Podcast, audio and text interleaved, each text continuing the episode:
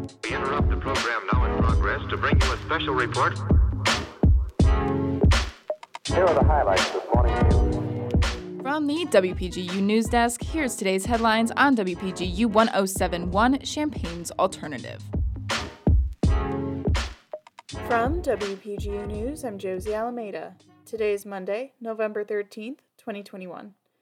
Champaign police responded to three shootings within around four hours of each other between Saturday night and early Sunday morning. On Saturday at nearly 9 p.m., police received reports of shots fired in the area of North Fifth Street and East Bradley Avenue. A 19 year old male arrived at a local hospital with a gunshot wound to his left arm after reporting that it was a result of a drive by shooting. A little more than three hours later, a 29 year old man was shot in his lower left leg during a fight on the 100 block of North Walnut Street, according to a preliminary investigation. Just around 20 minutes later, shots were fired on the 700 block of Hollycrest Drive. A 22 year old male suffered a non fatal gunshot wound to his left arm and a graze to his stomach after unknown individuals fired shots in a large gathering and fled in a vehicle, according to the preliminary investigation. Champaign police say it is not known whether the incidents are related.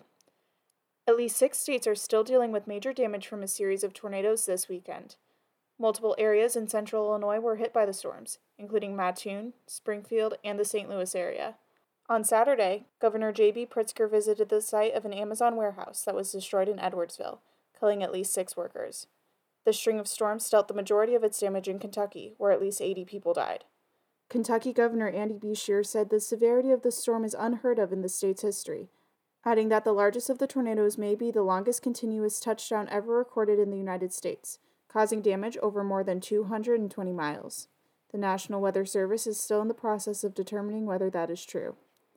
A Starbucks in upstate New York has voted to become the first branch of the chain in the United States to unionize since the 1980s. The move was organized by Starbucks Workers United, an affiliate of the Service Employees International Union based in Buffalo. The decision to hold a vote about forming a union has apparently brought on an increase in mobile orders. This Thursday, votes were tallied and 19 out of the 27 staff members voted to unionize. The last Starbucks union in the U.S. was shut down in 1987, when the chain was mostly still concentrated in Seattle. However, the branch might not be alone for much longer. Although another Buffalo Starbucks recently voted against union, a third Buffalo branch is still awaiting the results of their vote. Now, other Starbucks branches are considering holding votes of their own.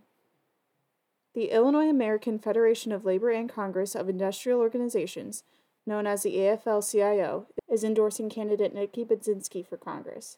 The AFL CIO represents nearly 900,000 workers across the state.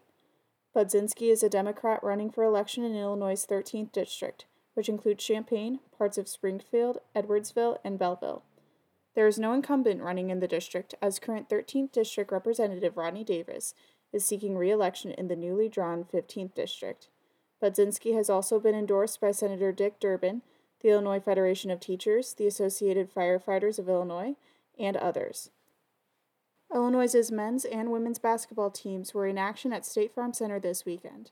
The men's team lost to number 11 Arizona 83 to 79 on Saturday. Trent Frazier scored a season high 27 points in the loss, while Alfonso Plummer added 25 points. Kofi Cockburn registered his fifth double double of the season with 13 points and 13 rebounds. The Fighting Illini men's team dropped to 7 and 3 on the season and will return to action on Saturday against St. Francis. The women's basketball team beat Butler yesterday 78 to 66. Adalia McKenzie scored a career high 23 points, while Demila Brown scored a season high 16 points. The Illinois women's team improved to 5 and 5 with the win and will travel to Carbondale to take on Southern Illinois on Sunday. Contributing reporting for this newscast was provided by Jane Knight, Justin Malone, Tara Mobasher, Laszlo Toth, and Jackson Janes. Our regional editor is Josie Alameda. Our political editor is Jane Knight, and our sports editor is Jackson Janes. Our deputy news director is Emily Crawford, and our news director is Justin Malone. For WPGU News, I'm Josie Alameda.